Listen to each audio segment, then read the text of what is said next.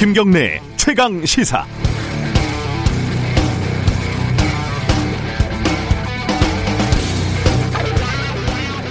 뭔가 그럴듯해 보이기도 하고 역할이 바뀐 게 아닌가 헷갈리기도 하고, 옛날에 흑백 영화를 보는 것 같기도 하고 고장난 라디오를 듣는 것 같기도 하고 그랬습니다. 어제 탈북자 출신 태영호 의원이 전대협 의장 출신 이인영 통일부 장관 후보자에게 집요하게 주체 사상에서 사상 전향한 것이 맞냐, 이런 취지의 질문을 했죠.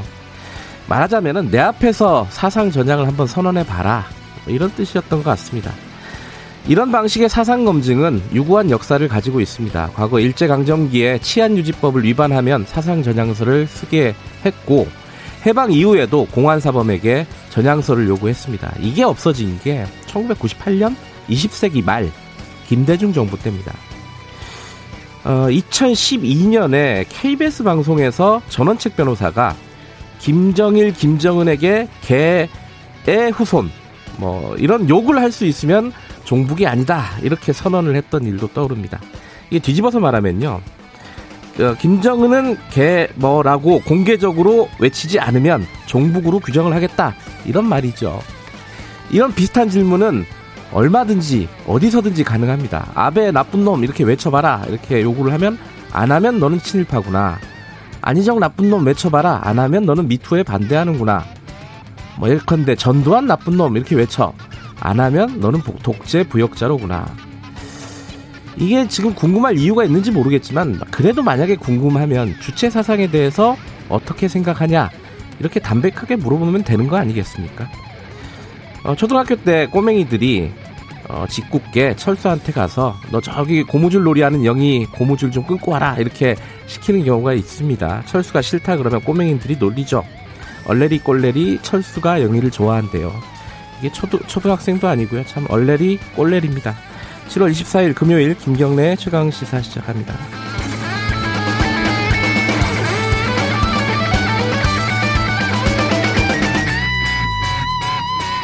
김경래의 최강시사는 유튜브 라이브 열려 있습니다. 실시간 방송 보실 수 있고요. 문자 참여 샵 9730으로 기다립니다. 짧은 문자는 50원, 긴 문자는 100원이고요. 스마트폰 콩 이용하셔도 좋습니다. 오늘 1부에서는요, 최근 사모펀드 문제 계속 지금 뉴스가 나오고 있습니다. 특히 이제 최근에 나온 건 옵티머스 사모펀드. 이게 처음부터 사기였다, 이런 말이 있는데 그럼 왜 못 막았을까, 이런 궁금증이 들죠. 전문가와 함께 얘기 나눠보고, 2부에서는 고심 끝에 당대표 도전한 더불어민주당 박주민 최고위원 만나봅니다.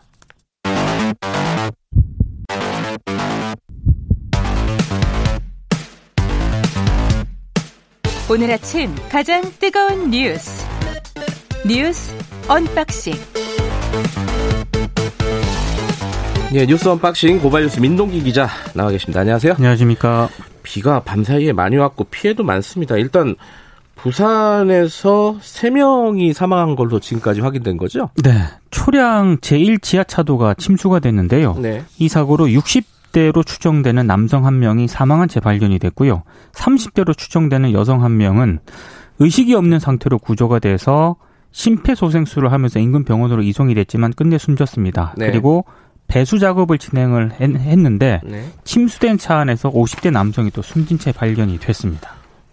이게 저도 화면을 뉴스로 보니까 지하차도가 그냥 수로같이 변했더라고요. 그렇습니다. 그렇죠? 예. 꽤 긴 지하차도라 그러던데, 지금 전국적으로 피해가 발생을 하고 있고 오늘 내일도 비가 오고 있다고 합니다.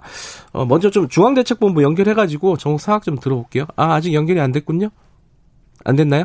예.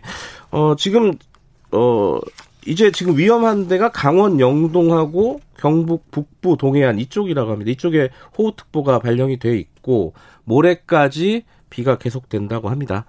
연결됐어요? 예. 중앙대책본부 누가 나와 계시나? 이충현 사무관님, 안녕하세요. 네, 안녕하십니까. 밤사이에 고생 많으셨죠? 그냥 안전을 위해서 일을 하는 거니까. 예, 네. 지금 이틀 동안 또 계속 비가 온다 그러는데, 먼저 전국적인 상황부터, 피해 상황부터 좀 정리를 좀 해주실까요?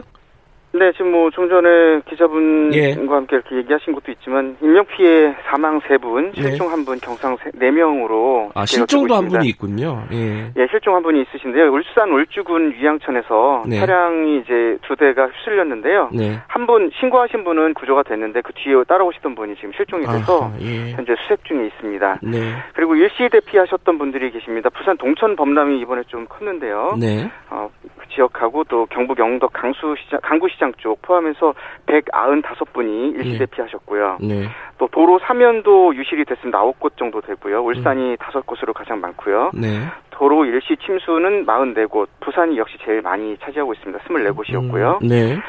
주택 같은 경우는 이제 침수 피해 289곳인데요. 역시 부산입니다.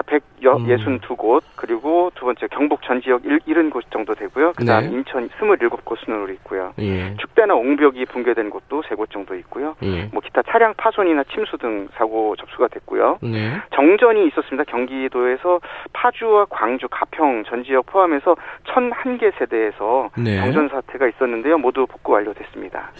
지금 강원 영동, 그러니까 동해안 쪽에 비가 많이 온다는데 그쪽에는 아직까지는 피해 접수나 이런 것들이 되지는 않은 모양이죠?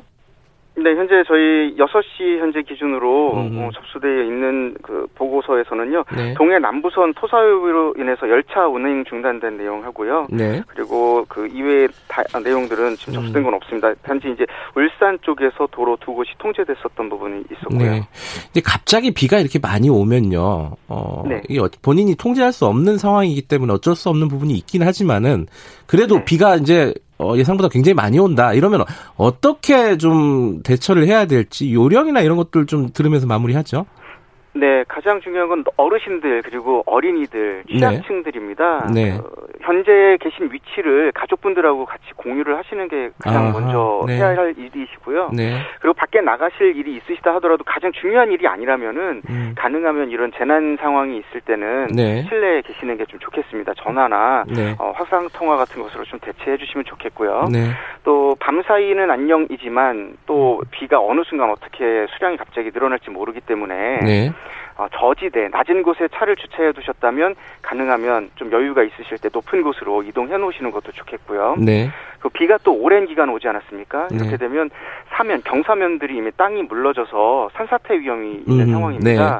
혹시라도 땅에서 울림 뭐 진동 소리가 느껴지다거나 아니면 바람이 불지도 않는데 나뭇가지가 흔들리거나 전조 증상이 보입니다. 네. 또 계곡에서는 흙탕물이 보이기도 하고요. 예. 맑은 물이 흘러야 되는데 흙탕물이 흐른다. 그러면 산사태 전조 증상이 이미 나타난 거거든요. 네. 그때는 미리 안전한 곳으로 이동하시는 것도 좀 아셔야겠고요. 예. 또 낮은 다리 있지 않습니까? 집 앞에 흔히 다니던 다리인데 네. 세월교나 뭐 교량 얘기하는데요. 예. 아는 곳이라고 하더라도 절대로 다리 거리 길이가 어느 정도 좀 있다면은 절대로 건너시면 안 되겠습니다. 이미 뭐 안전 조치는 돼서 건너실 수 있는 상황은 아니실 텐데요. 네. 아는 길이 더 위험할 수 있습니다. 가능한 안전한 곳, 높은 지대로 우회해서 이동하시면 좋겠습니다. 알겠습니다. 앞으로 뭐 이틀 동안 더 고생을 해주셔야겠네요. 여기까지 듣겠습니다. 고맙습니다. 네, 감사합니다. 중앙재난안전대책본부 이충현 사무관이었고요. 어르신들하고 아이들이 특히 이제 이런 상황에서 위험하지 않습니까? 그렇죠. 외출 삼가시고 나가면은 반드시 좀 통신을 열어놓는 서로 간에 어디 있는지 정도는 알게 행동을 하셔야 될 것 같습니다. 이틀 동안 좀 비 조심하시고요. 다른 소식 좀 알아보죠. 어제 이게 사실은 요새 정치 뉴스 이런 게 많아가지고 주목을 받지는 못했는데 민주노총에서 노사정 합의안이 부결이 됐어요. 그러니까 12시간 동안 전체 대의원 투표가 진행이 됐는데요. 네. 61.7%가 반대표를 던졌습니다. 네. 그러니까 합의안 추인 안건이 부결이 됐고 원래 그 김명환 위원장이 만약에 부결이 되면은 집행부가 사퇴를 하겠다 이렇게 밝혔거든요. 네. 이제 사퇴를 오늘 아마 기자회견을 할 것 같습니다. 이게 사실은 이제 사회 안전망 그 코로나 때문에 급하기 그렇죠. 때문에 원포인트라도 노사정 합의를 좀 하자 이런 차원에서 민주노총 쪽에서도 제안을 한 거 아니겠습니까? 그러니까 민주노총이 먼저 제안을 했는데 네. 이번에 그 반대한 대의원들의 입장은 네. 해고 금지라든가 전 국민 고용보험과 같은 핵심 요구가 추상적인 수준으로만 언급이 됐고 자본의 책임과 고통 분담은 합의문에서 찾아볼 수 없었다. 이제 이렇게 주장을 하면서 반대를 했는데요. 네. 근데 스스로 대화의 결과물을 민주노총이 걷어찬 것 아니냐라는 비판도 함께 제기가 되고 있습니다. 그렇죠. 예. 그 김명환 위원장 같은 경우에는 지난 20일 민주노총 위에 군림하는 정파 상층부가 아니라 네. 대의원 동지들의 결정을 요청드린다. 이런 유튜브 연설까지 하면서 대의원들 설득 작업을 벌였었는데 끝내 이제 마음을 돌리지는 못했습니다. 뭐 대의원들의 투표로 결정한 거니까 어쩔 수 없긴 하겠지만은 민주노총도 참 복잡해요. 굉장히 지금, 복잡합니다. 예, 지금 네. 상황을 어떻게 받아들이고 앞으로 어떻게 할지 노선이나 이런 부분들이 복잡한 상황인 것 같습니다. 언제 한번 좀 민주노총 위원장하고 얘기를 좀 나눠보고 싶은 생각도 좀 있네요. 네. 지금 수사심의위원회 검언 유착 이른바 의혹 사건. 네. 그게 오늘 열리는 거죠? 오늘 열립니다. 예. 이게 그러면 절차가 어떻게 되는 건가요? 자, 오늘 이제 수사심의위원회가 열릴 예정인데 예. 갑자기 변수가 하나 등장을 했습니다. 예. 대검찰청 형사부가 자신들도 의견을 제출하겠다. 이제 이런 입장을 밝힌 건데요.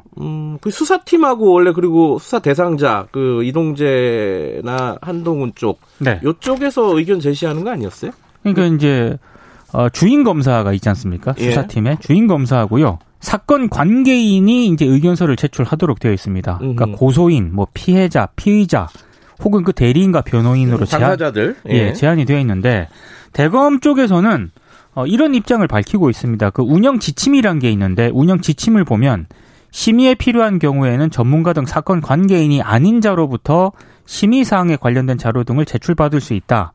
이 조항을 근거로 들면서 네. 대검 쪽에서도 의견을 제출하겠다라는 그런 입장을 밝힌 건데요. 네. 한마디로 이제 제출하려는 의견서 내용은 이동재 전 기자 등에게 강요미수죄 혐의 성립이 어렵다. 이제 이런 견해가 담겼다고 합니다. 근데 이제 대검 이제 검찰 수사 심의위원회가 이걸 받겠다라고 얘기를 하면은 이제 대검 형사부가 제출하는 건데요. 네.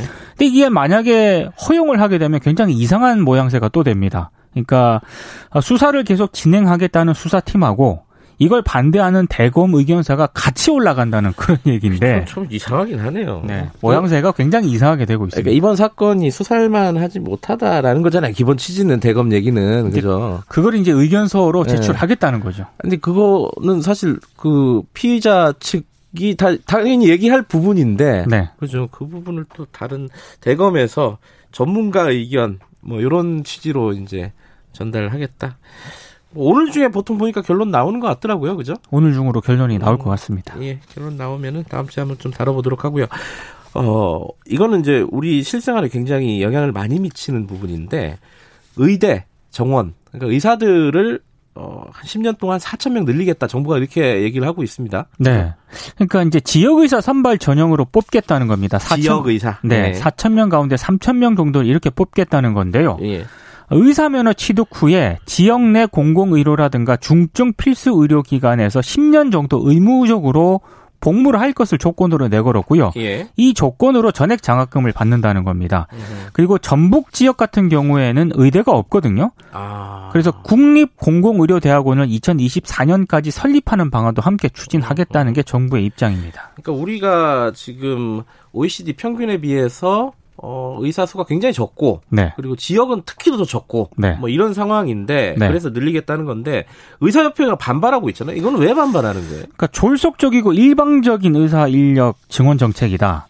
그래서 의사 인력 증원은 정치적 포퓰리즘이라는 게 이제 의협의 주장인데요. 근데 정부가 만약에 방침을 철회하지 않는다면 8월 14일이나 18일 가운데 하루 예. 전국 의사 총파업에 돌입하겠다는 입장입니다. 근데 대한병원협회라는 곳이 또 있거든요. 의사협회 말고 병원협회. 네, 예. 이 병원협회 쪽에서는 정부의 의대 정원 확대 정책을 또 환영을 하고 있습니다. 근데 좀 전반적으로 환영하는 입장이긴 한데 일부 전문가들 같은 경우에는요. 지역의사 선발 인력 있지 않습니까? 예. 이 공공병원으로 유입될 수 있는 루트를 만들어주지 않으면은 자칫 세금으로 지방사립대 병원 의사만 늘려주는 꼴이 될 수 있다면서 우려를 하고 있습니다. 예. 그러니까 10년 정도 이제 의무 복무 기간을 채운 뒤에도 지역에서 계속 이제 의료 행위를 할 수 있도록 해줘야 되는데 네. 이런 부분들에 대한 보완이 없으면은 상당히 문제가 될 수 있다라는 점을 지적을 하고 있습니다. 그러니까 뭐 본질적인 문제 해결 안 하고 숫자 늘리면 그게 다냐 이게 의사협회 얘기인데. 네. 근데 이거 갖고 파업하면은 여론이 좋지는 않을걸요. 그렇습니다. 그렇죠? 여기까지 듣죠.